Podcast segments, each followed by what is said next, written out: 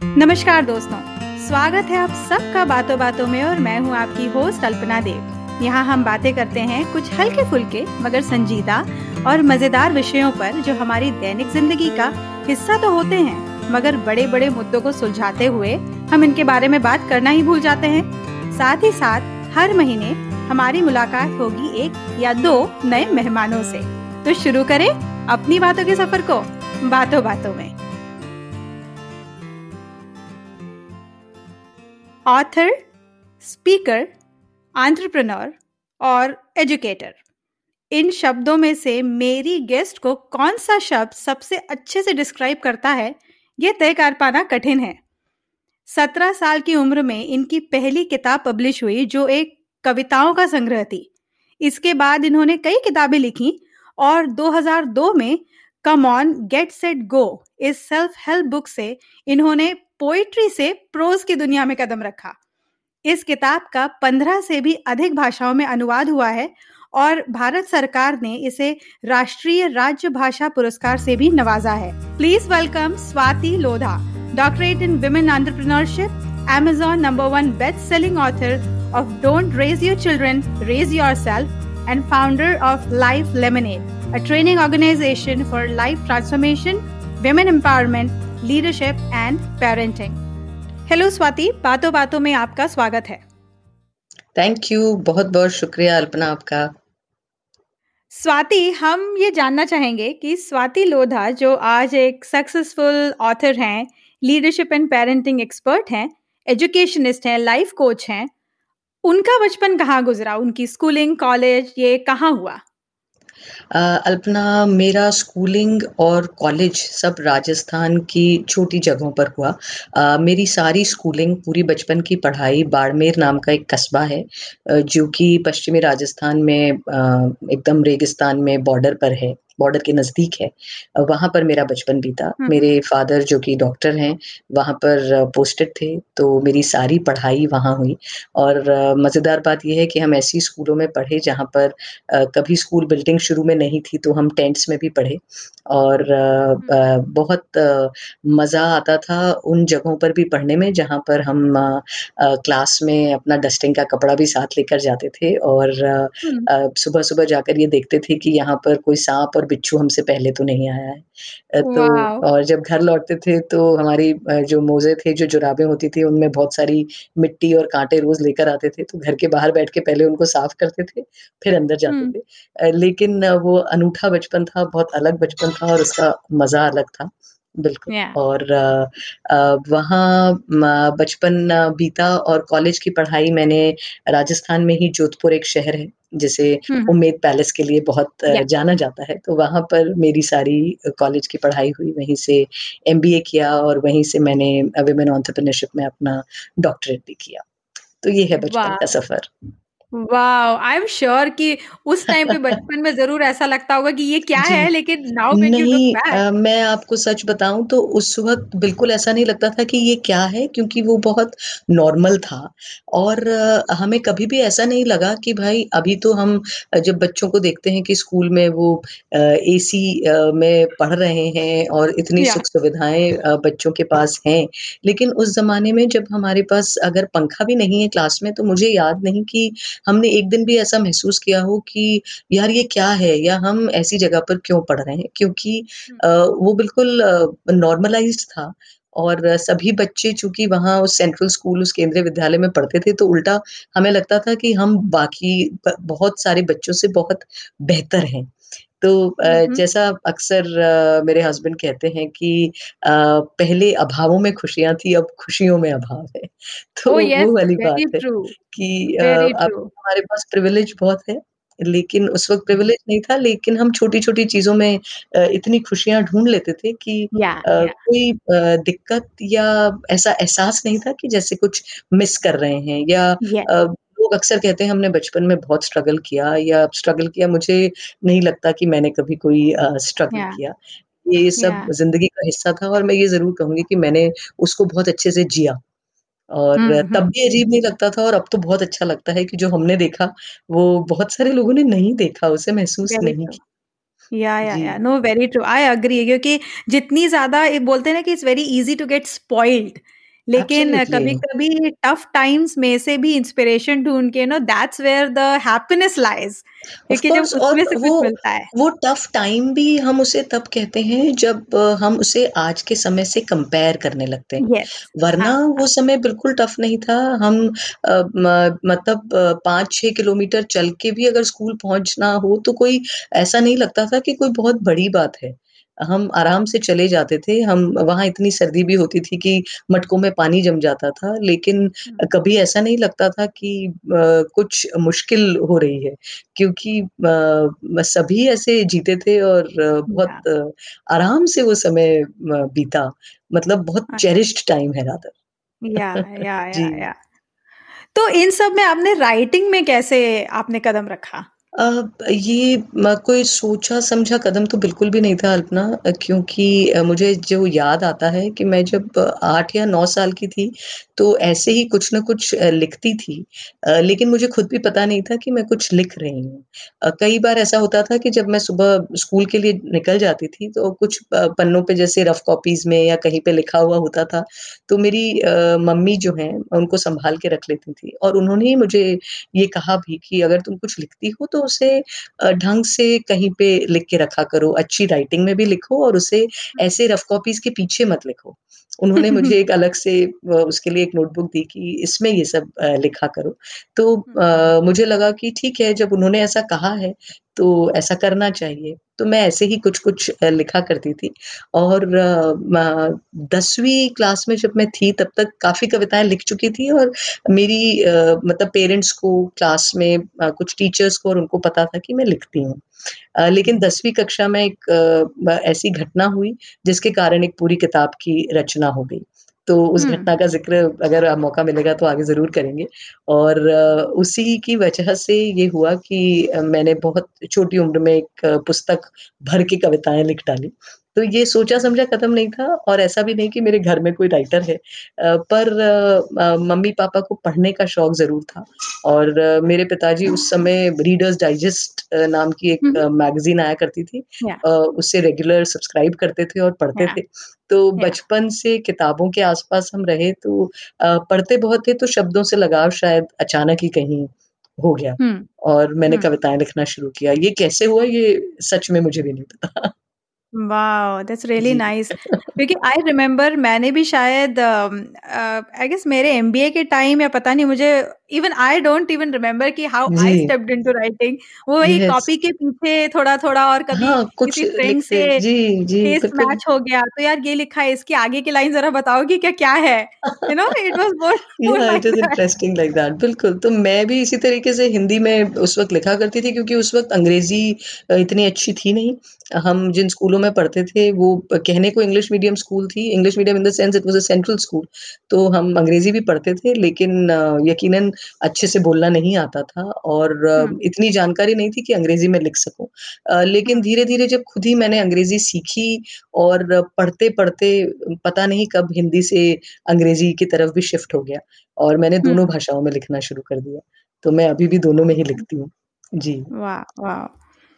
तो स्वाति आपने जो अपना स्टार्टअप शुरू किया वो काफ़ी यंग एज में शुरू किया था। जी। तो उसके बारे में कुछ बताइए वो कैसा अनुभव कैसा था? अ, वो अनुभव भी ऐसा था कि मैं एमबीए कर रही थी और थर्ड सेमेस्टर हमारा चल रहा था और उसी दौरान मुझे मौका मिला कि जेसीज़ नाम की एक संस्था होती थी और उस संस्था में पर्सनैलिटी ग्रूमिंग के कुछ सेशंस होते थे यानी वो अ, बहुत सारी लीडरशिप स्किल्स और सेल्फ मोटिवेशन पर बात करते थे। तो उनका एक बड़ा कोई थ्री डे प्रोग्राम था जो जोधपुर में ऑर्गेनाइज था और मुझे एज़ ऑब्ज़र्वर उसमें पार्टिसिपेट करने का मौका मिला। तो मैंने वहाँ जब उन स्पीकर्स को स्पॉटलाइट के नीचे अपनी बात को कहते सुना और लोगों को उस बात से प्रेरित होते देखा, तो अचानक मुझे ये लगा कि मैं ये करना चाहती हूँ।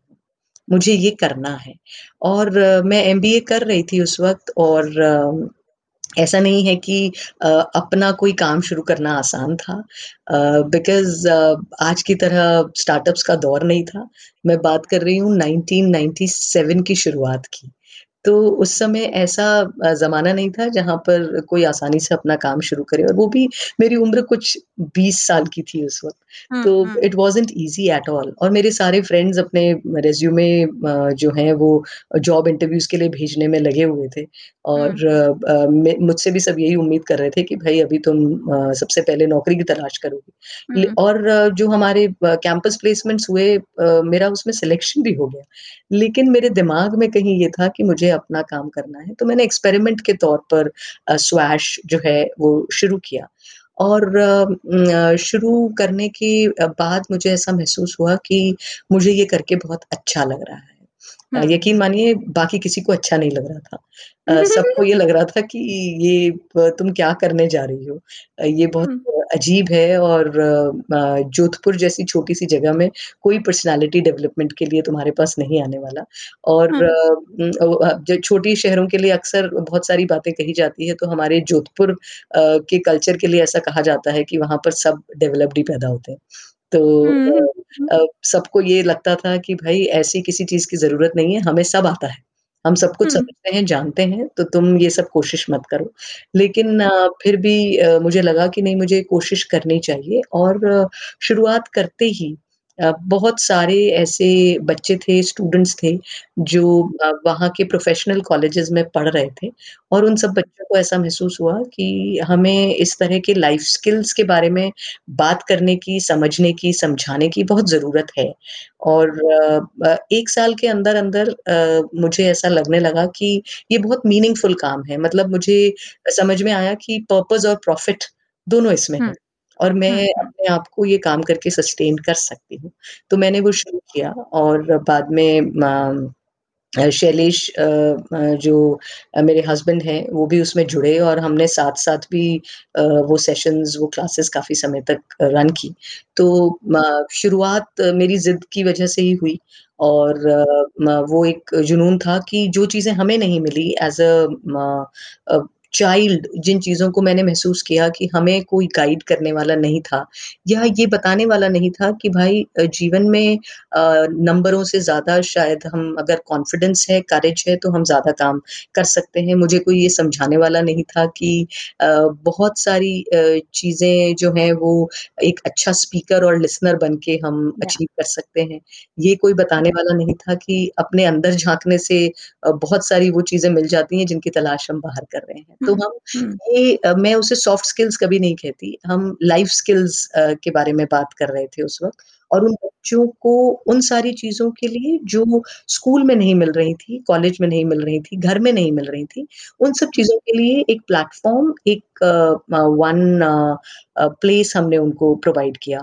और मेरे पास आने वाले जो बच्चे थे, वो 13 साल से 65 साल तक की उम्र के थे। अरे वाह! तो ये हाँ। पूरा एक गेमट था जिसमें हम अ, उम, काम करते थे तो अ, हाउसवाइफ्स भी होती थी, प्रोफ़ेशनल्स भी होते थे, अ, टीनेजर्स भी होते थे, कॉलेज स्टूडेंट्स भी होते थे, अ, कॉम्पिटिटिव एग्ज़ाम्स की प्रिपरेशन करने वाले लोग भी होते थे। ये सारे ही लोग हुँ।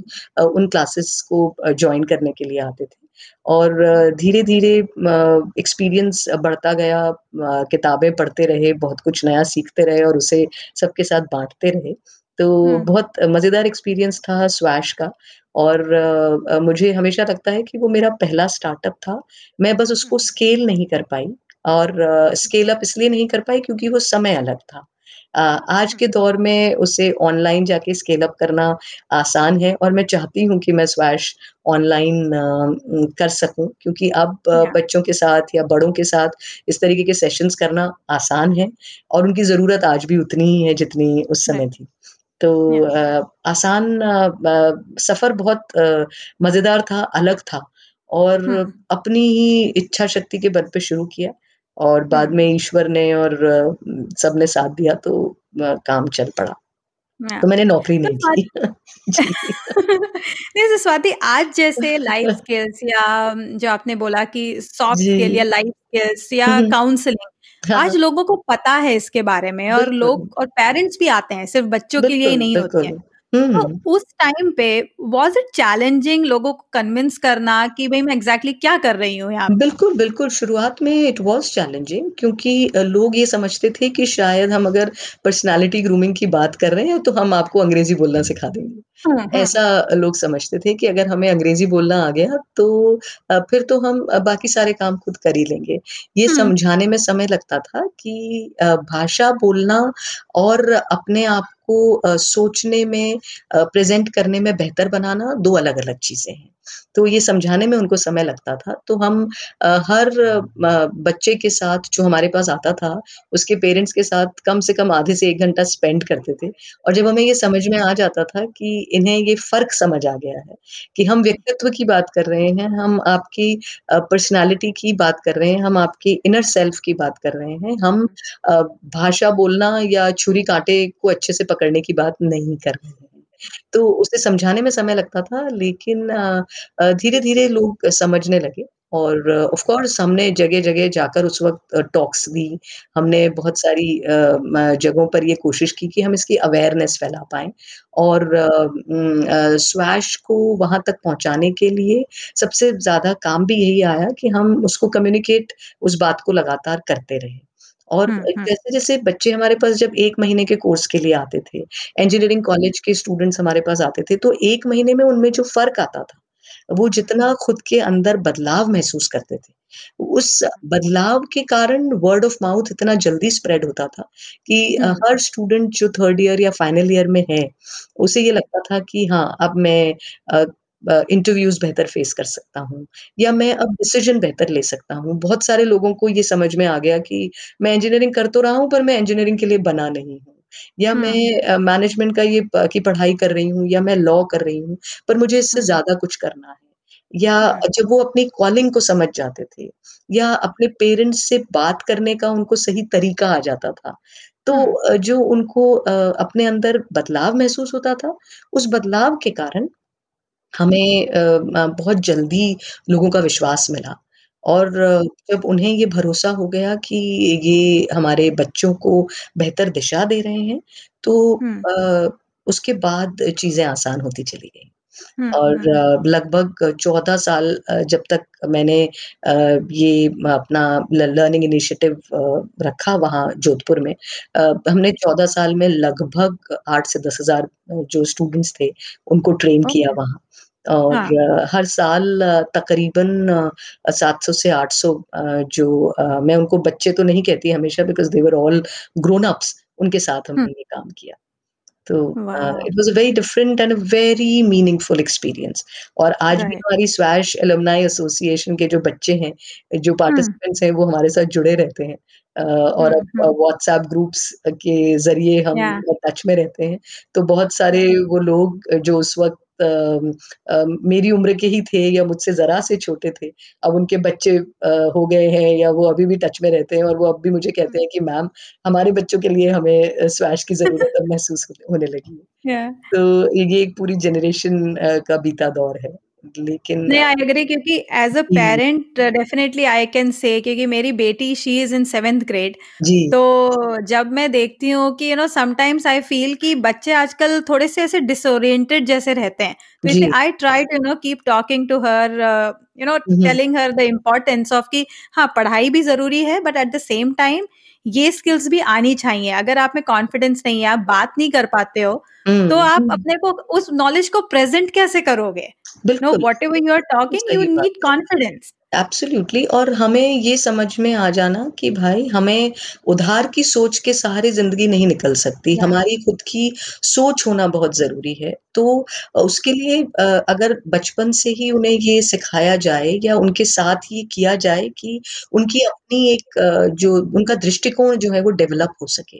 तो हमारी कोशिश वो रहती थी क्योंकि हम्म बड़े बच्चे भी जो आते थे, हमें देख के आश्चर्य होता था कि नंबर गेम में तो सब महारथी हैं। उनको हम्म क्लास में नंबर लाना आता है, परसेंटेज हम्म के बारे में बात करना जानते हैं, लेकिन हम्म उसके आगे-पीछे जो है वो सब खाली है। तो उस। जगह को भरना और उन्हें बेहतर इंसान बनाने की जो कोशिश थी वो मुझे लगता है उसकी ज़रूरत आज भी उतनी ही है जितनी उस समय येस। र या, रादर या। आज थोड़ी ज़्यादा होगी क्योंकि आज हमारे पास बहुत सारे ऑप्शंस हैं और उन हाँ। ऑप्शंस की वजह से हमारा ध्यान जो है वो सब तरफ़ भटकता रहता है और। अ, आज के ज़माने में हम ये कह सकते हैं कि the most generous person is the person who can give us our attention his attention right? Attention की जो कमी आ गई है इतनी ज़बरदस्त उससे मुझे लगता है कि इन चीज़ों की और ज़्यादा ज़रूरत है। जो या, या। डिसोरिएंटेशन आप कह रही हैं अल्पना, वो राइट। इसी वजह से है कि हमारा अटेंशन कहीं टिकता ही नहीं। हुँ। ध्यान हमारा एक जगह से दूसरी जगह भागता ही रहता है हर समय yeah, yeah. और उस वजह yeah. से बच्चों के लिए बहुत बड़ी प्रॉब्लम है। This is the price. Of privilege and options that we are paying जी। हुँ। मेरी बेटी बोलती है ना कि you were born in the golden period कि तुमने उस साइड का भी देखा है और जब टेक्नोलॉजी धीरे-धीरे आ रही थी, वो भी तुमने देखा है। ये बात वैसे बिल्कुल क्या? सही है ये बात बिल्कुल सही है कि हमने अ, अ, एसटीडी पीसीओ से पहले का दौर भी देखा है, जहाँ पर हम हाँ। कॉल लगाते थे और वहाँ से हुँ। हमने सैटेलाइट फ़ोन्स भी देख लिए और अब हुँ। हम आज जिस तरीके से बात कर रहे हैं, आप देखिए ब इतने आसानी से हम अ, वीडियो राइट। कॉल पर अ, ग्रुप कॉल्स पर, मीटिंग्स में, कहीं भी दुनिया के किसी भी कोने में सबसे बात कर रहे हैं। तो मुझे लगता है हमने तो सारे दौर देखे हैं और अभी आगे आने वाले 50 सालों में और भी न जाने कौन-कौन से रेवोल्यूशन हम देख लेंगे। अटोमिक रेवोल्यूशन और इन्फॉर्मेशन रेवोल्यूशन देख लिया है और जेनेटिक की तरफ़ हम बढ़ रहे हैं। तो येस। बहुत सारी चीज़ें हैं जो हम और yeah. भी देख लेंगे। बिल्कुल सही बात है। तो स्वाति आपके अभी तक के सफ़र में जी। ऐसा कोई शख़्स या कोई वाक़या। जिसका आपके हिसाब से अ, अभी तक के सफ़र में काफ़ी योगदान है? अ, शख़्स तो बहुत सारे हैं अल्पना जिन्होंने अ, मुझे यहाँ तक पहुँचाने में बहुत सारी मदद की है। अ, मैं शक सारी उन शख़्सियतों के बारे में बात नहीं करूँगी क्योंकि अ, मेरे पेरेंट्स हैं सबसे पहले जिन्होंने अ, म बहुत कुछ वो सब किया जो उस समय के पेरेंट्स नहीं करते थे। मसलन मैं हमेशा कहती हूँ कि मेरी फ़ैमिली एक जेंडर एग्नोस्टिक फ़ैमिली अ, हुँ, रही हुँ। उस ज़माने की जब लड़कियों को इतनी सारी सहूलियतें नहीं मिलती थी। हम 2 बहनें हैं और अ, मेरे पेरेंट्स ने सबसे अच्छा काम ये किया कि हम दोनों को कभी ये महसूस नहीं हुआ कि हम लड़कियाँ हैं। तो बहुत बड़े होने के बाद तक मुझे कभी ये समझ नहीं आता था कि लड़की होने से कुछ प्रॉब्लम होती है क्या? लड़की होने से क्या हमें कुछ कम सुविधाएँ मिलनी चाहिए या लड़की होने की वजह से हमें कुछ स्ट्रगल करना पड़ेगा? बिकॉज़ यकीन मानिए मैंने अपने घर में ऐसा कभी माहौल नहीं देखा। तो अ, मुझे कभी भी ये पता नहीं चला मुझे अ, अपनी शादी के बाद और वर्क प्लेस पर जाकर ये समझ में आया कि अच्छा हुँ। अ, जैसा बचपन मेरा था या जैसी ज़िंदगी मेरी थी वैसी सबकी नहीं होती है। हुँ, तो वो हुँ। जेंडर इम्बैलेंस जो है अ, वो मैंने बहुत बड़े होकर देखा अ, और हुँ। वो सबसे बड़ा अ, जो मैं कहूँगी उनका मेरी लाइफ़ में कंट्रीब्यूशन है, जिसकी वजह हुँ। से मेरी एक बेटी है और हमारी फैमिली भी उतनी ही जेंडर एग्नोस्टिक है। तो ये बहुत बड़ा रोल है मेरी ज़िंदगी में जो उन्होंने प्ले किया। और उसके बाद वाक़या जो है वो 10वीं क्लास का मेरा एक ऐसा वाक़या है अल्पना, हुँ। जिसने मेरी ज़िंदगी को बहुत हद तक बदला। मैं हमेशा से क्लास टॉपर रही, हमेशा बड़े अच्छे नंबर आते थे और खुद से भी ये उम्मीद थी और सभी को भी ये उम्मीद रहती थी कि मैं बहुत अच्छा करूँगी, 10th में भी डेफिनेटली क्लास तो टॉप करूँगी ही।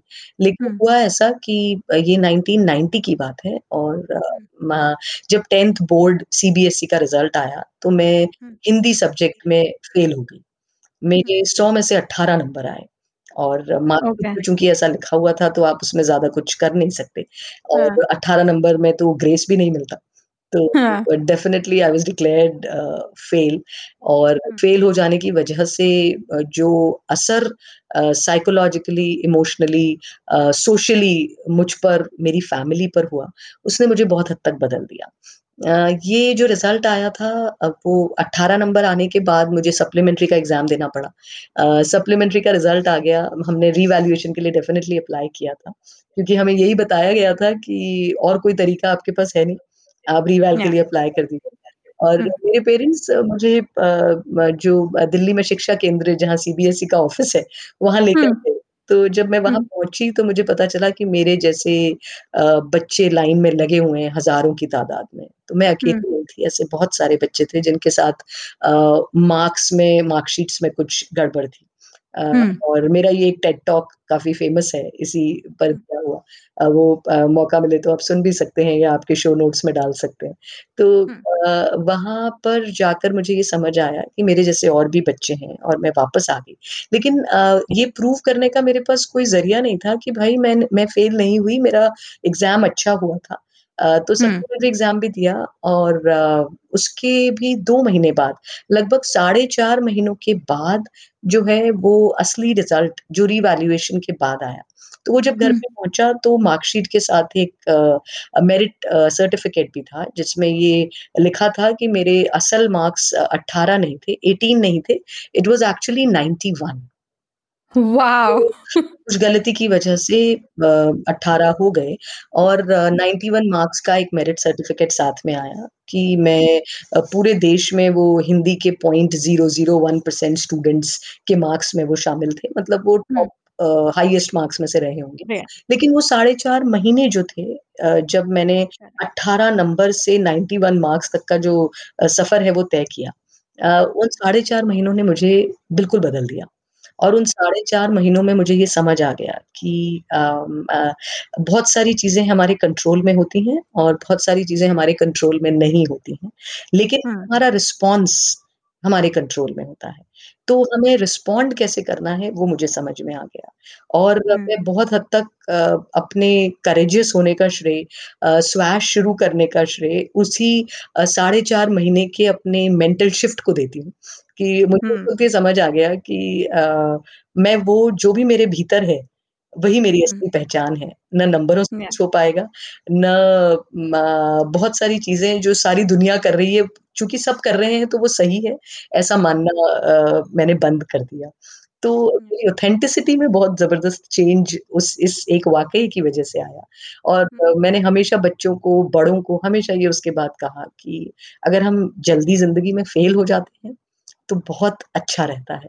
द या you fail, the better it is for our future. और या उस फ़ेलियर ने मुझे आगे आने वाली सारी फ़ेलियर्स के लिए तैयार कर दिया। उसके बाद मैं जब भी कभी ऑफ़ कोर्स उसके बाद इस तरीके से तो फ़ेल नहीं हुई, लेकिन जहाँ। भी ज़िंदगी में मुझे लगा कि मैं फ़ेल हो सकती हूँ, मैं हमेशा उसके लिए तैयार थी कोई हुँ। फ़र्क नहीं पड़ता, जो भी होगा, I am ready to face it, but I will try it for sure.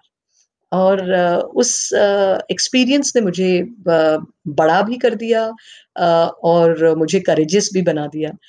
मुझे खुद पर जो भरोसा उसके बाद हुआ, उतना भरोसा शायद मैंने किसी और पर कभी नहीं किया। क्योंकि उन चार महीनों में दोस्त, बड़े सबका व्यवहार भी देख लिया कि। भाई मतलब बहुत नॉर्मल होता है ना कि सबको ये लगा कि अरे 18 नंबर आए मतलब इतने साल न जाने ये क्या कर रही थी, असलियत तो बोर्ड एग्ज़ाम्स में सामने आ गई।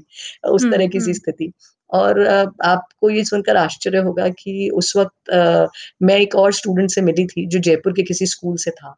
उसके अकाउंटिंग में सौ में से ज़ीरो नंबर आए थे। जैसे ओके। मेरे सौ में से 18 आए थे हुँ। और जब मेरा रिज़ल्ट चेंज हो गया तो मैंने ये जानने की कोशिश की कि उसका रिज़ल्ट भी तो बदल गया होगा। वो 12th हुँ। का स्टूडेंट था। हुँ। जब मैंने पता किया तो मुझे मालूम पड़ा कि he committed suicide. He was no more to see his result and that made me realise that I could have gone down the same path अगर अ, मेरे पेरेंट्स और मेरी अपनी ज़िद नहीं होती तो। और राइट। अ, मुझे नहीं पता ऐसे बहुत सारे बच्चे इस तरह की अ, चीज़ें कर जाते हैं ये डर करके अ, कि अ, लोग हमारे बारे में क्या सोच रहे हैं। तो हुँ, मैंने जीवन में कभी इस चीज़ की परवाह नहीं की कि कोई मेरे बारे में क्या सोचेगा। मेरे लिए हमेशा हुँ, अ, बहुत कुछ लोगों ने मैटर किया कि वो मेरे बारे में क्या सोचते हैं, वो ज़रूरी है। मसलन मेरे पेरेंट्स या मेरे गुरु या मेरे मेंटोर्स या मेरी एकदम क्लोज़ फैमिली। लेकिन हुँ, बाकी कोई मेरे बारे में क्या सोचता है ये अ, मेरी पर्सनैलिटी का हिस्सा कभी भी नहीं रहा और अ, मैं सभी लोगों से ये कहती हूँ कि हमेशा यही सोचिए कि लोग क्या कहेंगे, ये ज़रा भी मैटर नहीं करता। आप या क्या करेंगे, सिर्फ़ ये मैटर राइट, करता है। तो उसके राइट, बारे में सोचिए। तो ये या अ, मेरी मास्टर क्लास थी वो वाक़या और अ, हुँ, उस मास्टर क्लास ब को मैं अपना स्टेपिंग स्टोन कहती हूँ। तो हुँ, उसने। मेरी ज़िंदगी को बदला। वाओ! नहीं अ, क्योंकि अभी रिसेंटली मेरी एक मॉम से बात हो रही थी इसी बारे में कि आजकल अ, बच्चों को अपने मार्क्स अबव 90s देखने की इतनी आदत हो जाती है कि अगर वो 89 भी आ जाते हैं वो आई डेंट डू वेल तो आई फील कि they should know how to handle the failures also उसको भी पचाना आना चाहिए उसको बहुत ज़रूरी है अल्पना और मैं आ, मैं इसमें आ, बच्चों का दोष कम मानती हूँ। मैं हमारे समाज और या जो पेरेंट्स हैं उनका दोष ज़्यादा मानती हूँ क्योंकि या हमने सोशल कंडीशनिंग एक ऐसी कर दी है जिसमें हमने ऐसा कर दिया है कि आपको टॉप परसेंटाइल में होना है तभी या आप ज़िंदगी में कुछ कर पाएँगे। तो टॉप परसेंटाइल अब 95 अबव आता है, तो हर बच्चे को ये लगता है कि अगर मुझे अपने आप को प्रूव करना है, अगर मुझे अपने पेरेंट्स से तारीफ़ चाहिए, अप्रूवल चाहिए, सोशली अपने आप को अगर मुझे बहुत सारे लाइक्स चाहिए, तो मुझे अच्छे नंबर लाना ही है। और अगर वो कम आ गए तो हम डिप्रेस हो जाते हैं, हम एंग्ज़ायटी के शिकार हो जाते हैं। तो ये इसलिए है क्योंकि हमने अपने बच्चों को ये कहा है कि this is how you win, this is how you succeed. हमने उनको जो डेफिनेशन दी हैं, उसकी वजह से बच्चे ऐसा कर रहे हैं। एग्री मेरी बिटिया को हमेशा से हमारे घर में मतलब शैलेश और मैं हमेशा यही उसको कहते रहे कि learning is more important than marks. तुम जितने भी नंबर लाओ, उससे कोई ख़ास फ़र्क नहीं पड़ता। और बचपन से यानी जब से वो किंडरगार्टन में पढ़ती थी, तब से एक ही रूल हम फ़ॉलो करते थे कि हम घर में कभी दूसरों के मार्क्स का डिस्कशन कभी नहीं करेंगे। हुँ, आप हुँ, जब अपनी मार्क मार्कशीट लेकर घर आएँगी तो भी हमेशा आपके कितने नंबर आए, वो बात वहीं ख़त्म हो जाएगी। ये नहीं होगा कि दूसरे किसी बच्चे के कितने आए, हाईएस्ट मार्क्स क्लास में कितने थे, क्योंकि जब हम उन्हें कंपेयर करना सिखाएँगे तो yes. वो येस, अ, ताज़िंदगी कंपैरिज़न करते रहेंगे। येस, पर या, अगर या, हम खुद ही ऐसा नहीं करेंगे, तो उनका भी इस चीज़ में ध्यान नहीं जाना चाहिए। तो हुँ, अ, हुँ, मुझे नहीं लगता कि उसने कभी दूसरों से कंपेयर किया। हम हमेशा यही सोचते थे कि यार इस बार इतने आए हैं, कोशिश करूँ तो अगली बार इससे बेटर आ जाएँगे और नहीं भी आए तो कोई ख़ास फ़र्क नहीं पड़ता। तो या, जो एक कॉम्पिटिशन वाला भाव है नंबरों को लेकर, उससे अगर हम अपने बच्चों को दूर रखते हैं तो ज़िंदगी थोड़ी आसान रहती है। और मैं किसी भी स्कूल के व्हाट्सएप ग्रुप का कभी हिस्सा नहीं रही। हुँ, जब जो मदर्स के ग्रुप्स होते हैं, मुझे उनसे बड़ा डर लगता है। क्योंकि उन ग्रुप्स में वो इतने सारी क्लासेस, इतनी सारी कॉम्पिटिशन्स की बातें करती हैं, तो मैं उनको पढ़ के हमेशा ये महसूस करती थी कि यार am I not a good mom? तो एक दो दिन उन व्हाट्सएप ग्रुप्स में रहने के बाद मुझे ये समझ में आ गया कि I am not good for these groups that is for sure. तो बेहतर ये है कि आप इन ग्रुप से बाहर रहें और या, अपनी और अपने बच्चे की एंग्ज़ायटी लेवल्स को ना बढ़ने दें। या, तो मैं ऐसे या, ग्रुप्स का हिस्सा नहीं रही कभी भी स्कूल के दौरान। अ, मुझे सब कहते थे कि फिर स्कूल में जो होता है वो तुम्हें पता कैसे चलता है? तो मैं हमेशा उन्हें यही कहती थी कि जो भी इम्पोर्टेंट होगा, वो स्कूल तो व्हाट्सएप ग्रुप में नहीं डालता। स्कूल से तो सारी इन्फॉर्मेशन आने के दूसरे तरीके हैं और जो मदर्स को इम्पोर्टेंट लगता है, वो ज़रूरी नहीं कि मुझे इम्पोर्टेंट लगे क्योंकि हुँ, वो डर फैलाते हैं। सबसे ज़्यादा डर फैलाते हैं और मुझे डर नहीं चाहिए। मैं नहीं चाहती कि मेरा बच्चा जो है वो डर कर बड़ा हो और उसे हर समय ये डर लगे कि स्कूल जाना is more like going to a battle field मैं ऐसा नहीं चाहती थी, तो मैंने अपने आप को उन व्हाट्सएप ग्रुप से दूर रखा और चीज़ें ठीक रहीं। अ, आज No, I वो think that's a very good में पढ़ for रही है all the और सब बढ़िया। Yeah. जी, बिल्कुल। क्योंकि you know one should always be a better version of you know उनके खुद का ना कि किसी और से मोस्ट कर रहे हैं मोस्ट डेफ़िनिटली। अगर हम लोग क्या कहेंगे और कंपैरिज़न इन दो चीज़ों अ, से अ, निजात पा लें, तो हमारी ज़िंदगी की आधी मुश्किलें तो डेफिनेटली सॉल्व हो जाएँगी कुछ लोगों के लिए यस तो 99% तक भी सॉल्व हो सकती यस यस तो स्वाति आप एक ऑथर होने के साथ ही साथ आप माँ भी आप ही अमी ने कहा कि आपकी एक बेटी है जी। तो आपकी किताबें don't raise your kids raise yourself और 54 रीजंस व्हाई पेरेंटिंग सक्स क्या ये कहीं ना कहीं आपके खुद की पेरेंटिंग जर्नी से ताल्लुक रखती हैं? बिल्कुल, बिल्कुल। ये मेरी पेरेंटिंग जर्नी से ताल्लुक रखती हैं क्योंकि मेरी पेरेंटिंग जर्नी जो है वो मेरी बिटिया के जन्म के साथ शुरू नहीं हुई अल्पना। मैं हमेशा कहती हूँ कि Swash is my first child. तो स्वैश और स्वरा ये हाँ. दो जो हैं वो मैंने उनको पेरेंट किया है। तो हुँ, मेरी पेरेंटिंग जर्नी में वो सारे पार्टिसिपेंट्स जो स्वैश के ट्रेनिंग प्रोग्राम्स का हिस्सा रहे हैं, वो सब मेरी पेरेंटिंग जर्नी का हिस्सा रहे हैं। तो हुँ, हुँ, क्योंकि parenting is more of an emotion it is less biological and more of an emotion that is what I believe. तो पेरेंटिंग का जो इमोशन है, वो मेरे अंदर बहुत स्ट्रॉन्ग रहा है और वो पेरेंटिंग का इमोशन आपको एक बेहतर लीडर भी बनाता है, बहुत सारे तरीकों से। तो अ, मैं ये मानती हूँ कि स्वैश में मैंने अपनी पेरेंटिंग जर्नी को शुरू किया और स्वैश के दौरान इतने सारे पेरेंट्स और इतने सारे बच्चों से जो मैं मिली और उन सारे एक्सपीरियंसेस का रिज़ल्ट जो है वो don't raise your children raise your self है। ये किताब जो है वो उस पूरी जर्नी का निचोड़ है। अ, और 54 रीज़न्स व्हाई पेरेंट्स सक ये मेरी पर्सनल जर्नी जो है अ, जो स्वरा के साथ रही है। अ, उसका म काफ़ी सारा रिफ्लेक्शन इस किताब में है। तो जो पहली किताब है don't raise your children raise yourself parenting पर मेरी पहली किताब वो बहुत सारे बच्चों के एक्सपीरियंसेस से बनी किताब है। आप मान के चलें कम से कम आठ से 10,000 बच्चों के जो एक्सपीरियंसेस हैं, उनके पेरेंट्स के जो एक्सपीरियंसेस हैं उसके बेसिस पर वो किताब मैंने लिखी। मतलब अ, 2000 अ, ब 16 में वो किताब आई, लेकिन उस किताब में मैं काम अ, 2000 से कर रही थी और ओके, 15 सालों में मैंने जो कुछ अ, सीखा, समझा अ, उसके ब कारण ये किताब बन पाई। तो ये मेरी पेरेंटिंग जर्नी है, लेकिन ये उन सब के साथ मेरी पेरेंटिंग जर्नी है। Nice, very nice. Life Lemonade की शुरुआत कैसे हुई और इस इस नाम के पीछे की क्या कहानी है?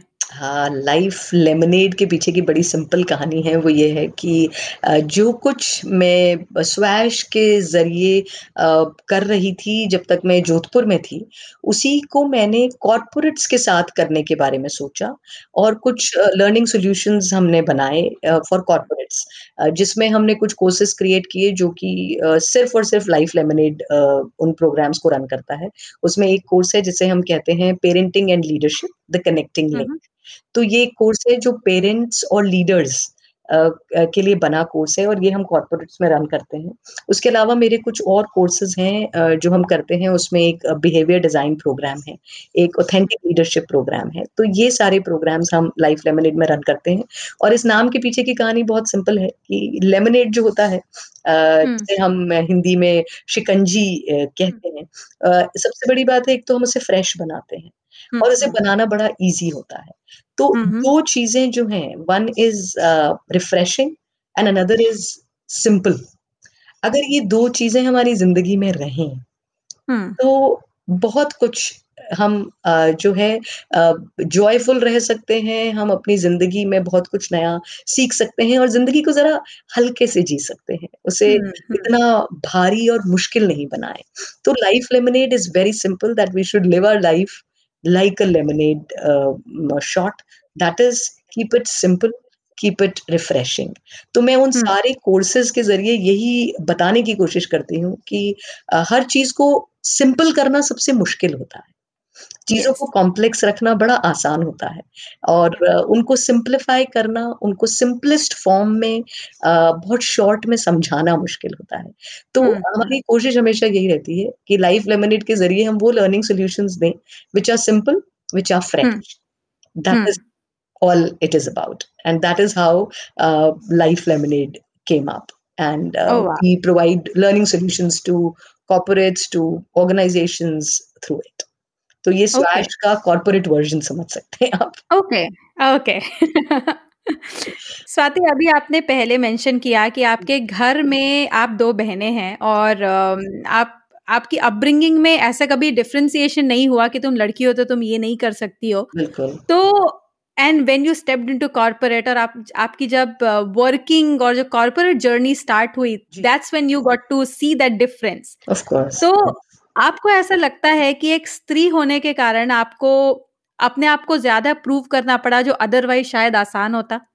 बिल्कुल, हमें ज़्यादा मेहनत करनी पड़ती है और हमें घर में, बाहर सभी जगह पर ज़्यादा कोशिश करनी पड़ती है क्योंकि हमारा जो पैट्रियार्कल सोशल सेटअप है, हमारी जो पैट्रियार्कल सोशल स्क्रिप्ट है, उसकी वजह से हर जगह ऐसा रहता है कि अगर आप स्त्री हैं, आप महिला हैं, if you are a woman तो बहुत सारी चीज़ें हैं जिनमें हमें उन स्टीरियोटाइप्स को फेस करना पड़ता है।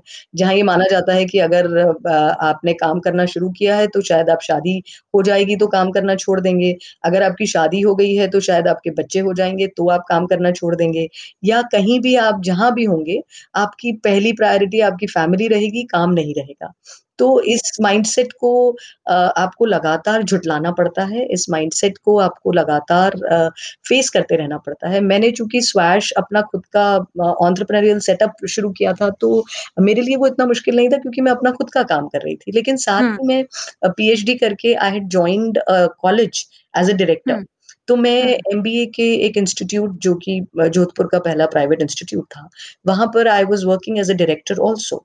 तो वहाँ पर मेरे साथ मेरे कॉलीग्स में मेरे साथ जो फैकल्टी स्टाफ जो होता था, वहाँ भी मैं इतनी सारी लड़कियों से रोज़ बात करती थी, जिन्हें रोज़ ये प्रूव करना पड़ता था कि भाई हम यहाँ we are here to stay.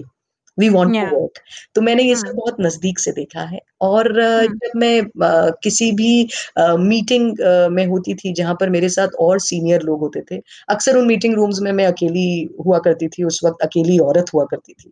I was the only woman and that too at a very young age तो उस एज की वजह से भी एक प्रेजुडिस होता था।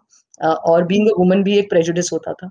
तो उन दोनों से आपको अपने काम के ज़रिए आपको ये प्रूव करना पड़ता है कि I am as good as you और मे बी बेटर तो अ, मैंने उसे हमेशा बहुत सेंसिबली प्रूव किया। I am not a confrontational और एन एग्रेसिव पर्सन तो मैं वो कभी नहीं करती। लेकिन मैं हमेशा अपनी बात को एसर्टिव तरीके से कहना पसंद करती हूँ और हमेशा कहती भी हूँ। तो उस एसर्टिवनेस ने हमेशा मेरा साथ दिया और हमेशा शुरुआत में मुश्किल हुई। लेकिन जब हम शुरुआत में ही इस चीज़ को क्लियर कर देते हैं कि I am here to be consistent I am here to prove lot of things and I mean I mean business. Hmm, I'm here to hmm, do my job, and I am here to do it fairly well. Uh, hmm, and I don't need a certification from anyone else to tell me कि आप ये कर सकती हैं या नहीं कर सकती। तो जब हुँ, मैं ये बहुत असर्टिवली सामने रख देती थी, तो हुँ, मुझे नहीं लगता कि उसके बाद मुझे कभी परेशानी आई। जब हुँ, मैं जहाँ भी पहले-पहले शुरुआत में मैंने अपना काम करना शुरू किया, चाहे घर हो, मतलब शादी हुँ, के तुरंत बाद, चाहे अ, म स्वैश हो, चाहे कॉलेज हो, चाहे लाइफ लेमनेड के थ्रू ट्रेनिंग्स हो, चाहे बॉम्बे आने के बाद बहुत सारा काम जो मैंने किया, हर काम में यही होता था कि हम उसे पहले से ही आपको एक बार ये जता देना होता है, बता देना होता है कि आप कौन हैं और आपके लिए क्या सही है और क्या गलत है। जब आप एक बार उसे you put it on the table clearly उसके बाद समस्या नहीं होती। तो अ, मैं ये नहीं कहूँगी कि it has been an ongoing struggle. I put it out first एक बार मैंने उसे क्लियर कर दिया कि मैं इस तरह की किसी भी जेंडर प्रेजुडिस में बिलीव नहीं करती हूँ और मैं इसको बहुत सीरियसली लेती हूँ। तो उसके बाद मुझे कभी परेशानी नहीं हुई। मतलब ऐसा नहीं है कि मुझे रोज़ अपने आप को प्रूव करना पड़ा। ऐसा नहीं है क्योंकि आपको शुरुआत में असर्टिव होके ये क्लियर कर देना पड़ता है। एक बार क्लियर करने के बाद मेरे एक्सपीरियंस में मुझे दिक्कत नहीं। हुँ, हुँ, हुँ, हुँ। तो आज स्वाति जहाँ है, वहाँ से पीछे मुड़कर देखने पर कैसा लगता है? अ, ये सवाल अल्पना बड़ा मज़ेदार है वो इसलिए क्योंकि अ, मैं अ, उन लोगों में से हूँ जो पीछे मुड़कर बहुत कम देखते हैं। अगर कोई मुझे ज़बरदस्ती कहेगा या पुश करेगा तो ही मैं पीछे मुड़ हाँ। देखती हूँ। वरना मैं बहुत हद तक प्रेज़ेंट में जीने वालों में से हूँ। मेरे घर पर और बाकी सारे लोगों को कई बार ऐसा महसूस होता है कि शायद मैं कुछ ज़्यादा डिटैच्ड हूँ। लेकिन हुँ, अ अ, मेरा अ, मेरी सोच ही ऐसी है कि मैं प्रेज़ेंट में जीती हूँ। मुझे पीछे और आगे से ज़्यादा फ़र्क पड़ता नहीं है। तो मैं हाँ, पीछे मुड़कर नहीं देखती कि मैंने कितना रास्ता तय कर लिया। uh, क्योंकि यू नो अ, जो पिक्चर पिछले फ्राइडे रिलीज़ हुई, उसके बारे में आज बात करता नहीं है। तो हुँ, मुझे पास्ट लॉरल्स से भी कोई फ़र्क नहीं पड़ता, पास्ट स्ट्रगल से भी कोई फ़र्क नहीं पड़ता। तो living in present is my mantra तो मैं अभी आपके साथ हूँ, तो पूरी तरह आपके साथ हूँ और उसके बाद के क्षण में मैं जहाँ होंगी, मैं वहीं रहती हूँ। तो मुझे पास्ट बहुत सारे लोग बहुत नॉस्टैल्जिक रहते हैं, but I am I am not a nostalgic person at all. मैं पीछे मुड़ के देखती ही नहीं हूँ। जिन्हें मुझे जो मुझे पसंद है, उन सबको साथ लेके चलती हूँ, ताकि मुझे ज़्यादा। होना ना पड़े, है ना? तो मेरे जो पिलर्स हैं, वो सब मेरे साथ चल रहे हैं और बाकी जो पीछे छूट गया, उसमें मेरा कोई ख़ास इंटरेस्ट है नहीं।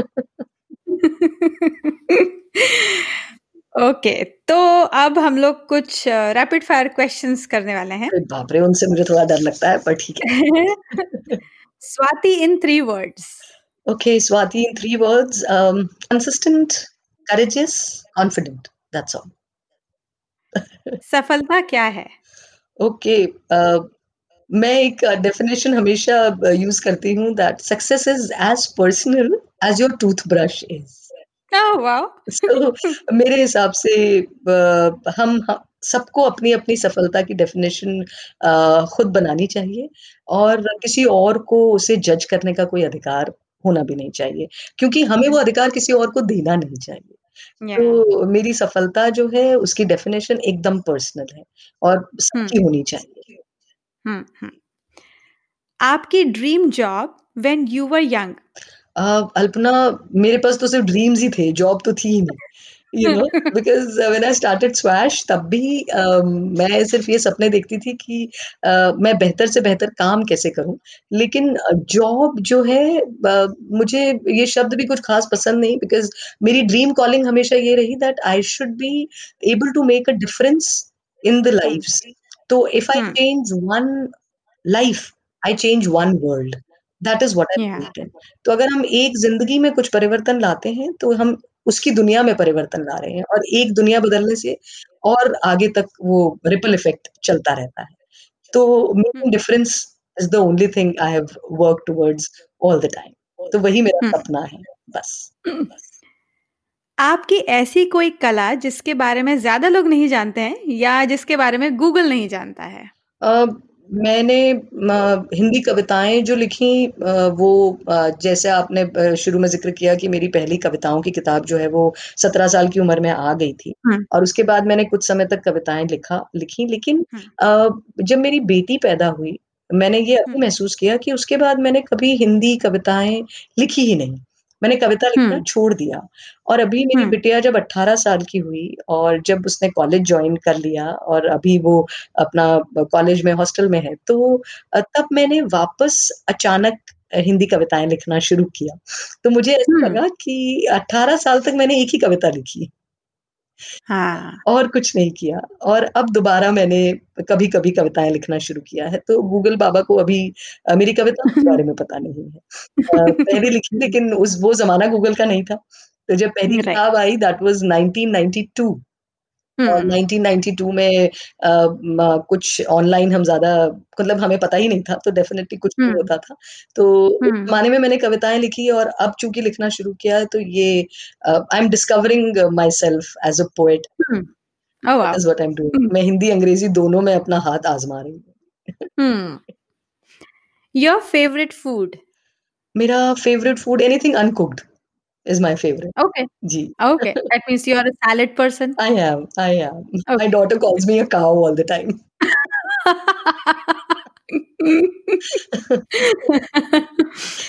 Can you narrate something for our listeners?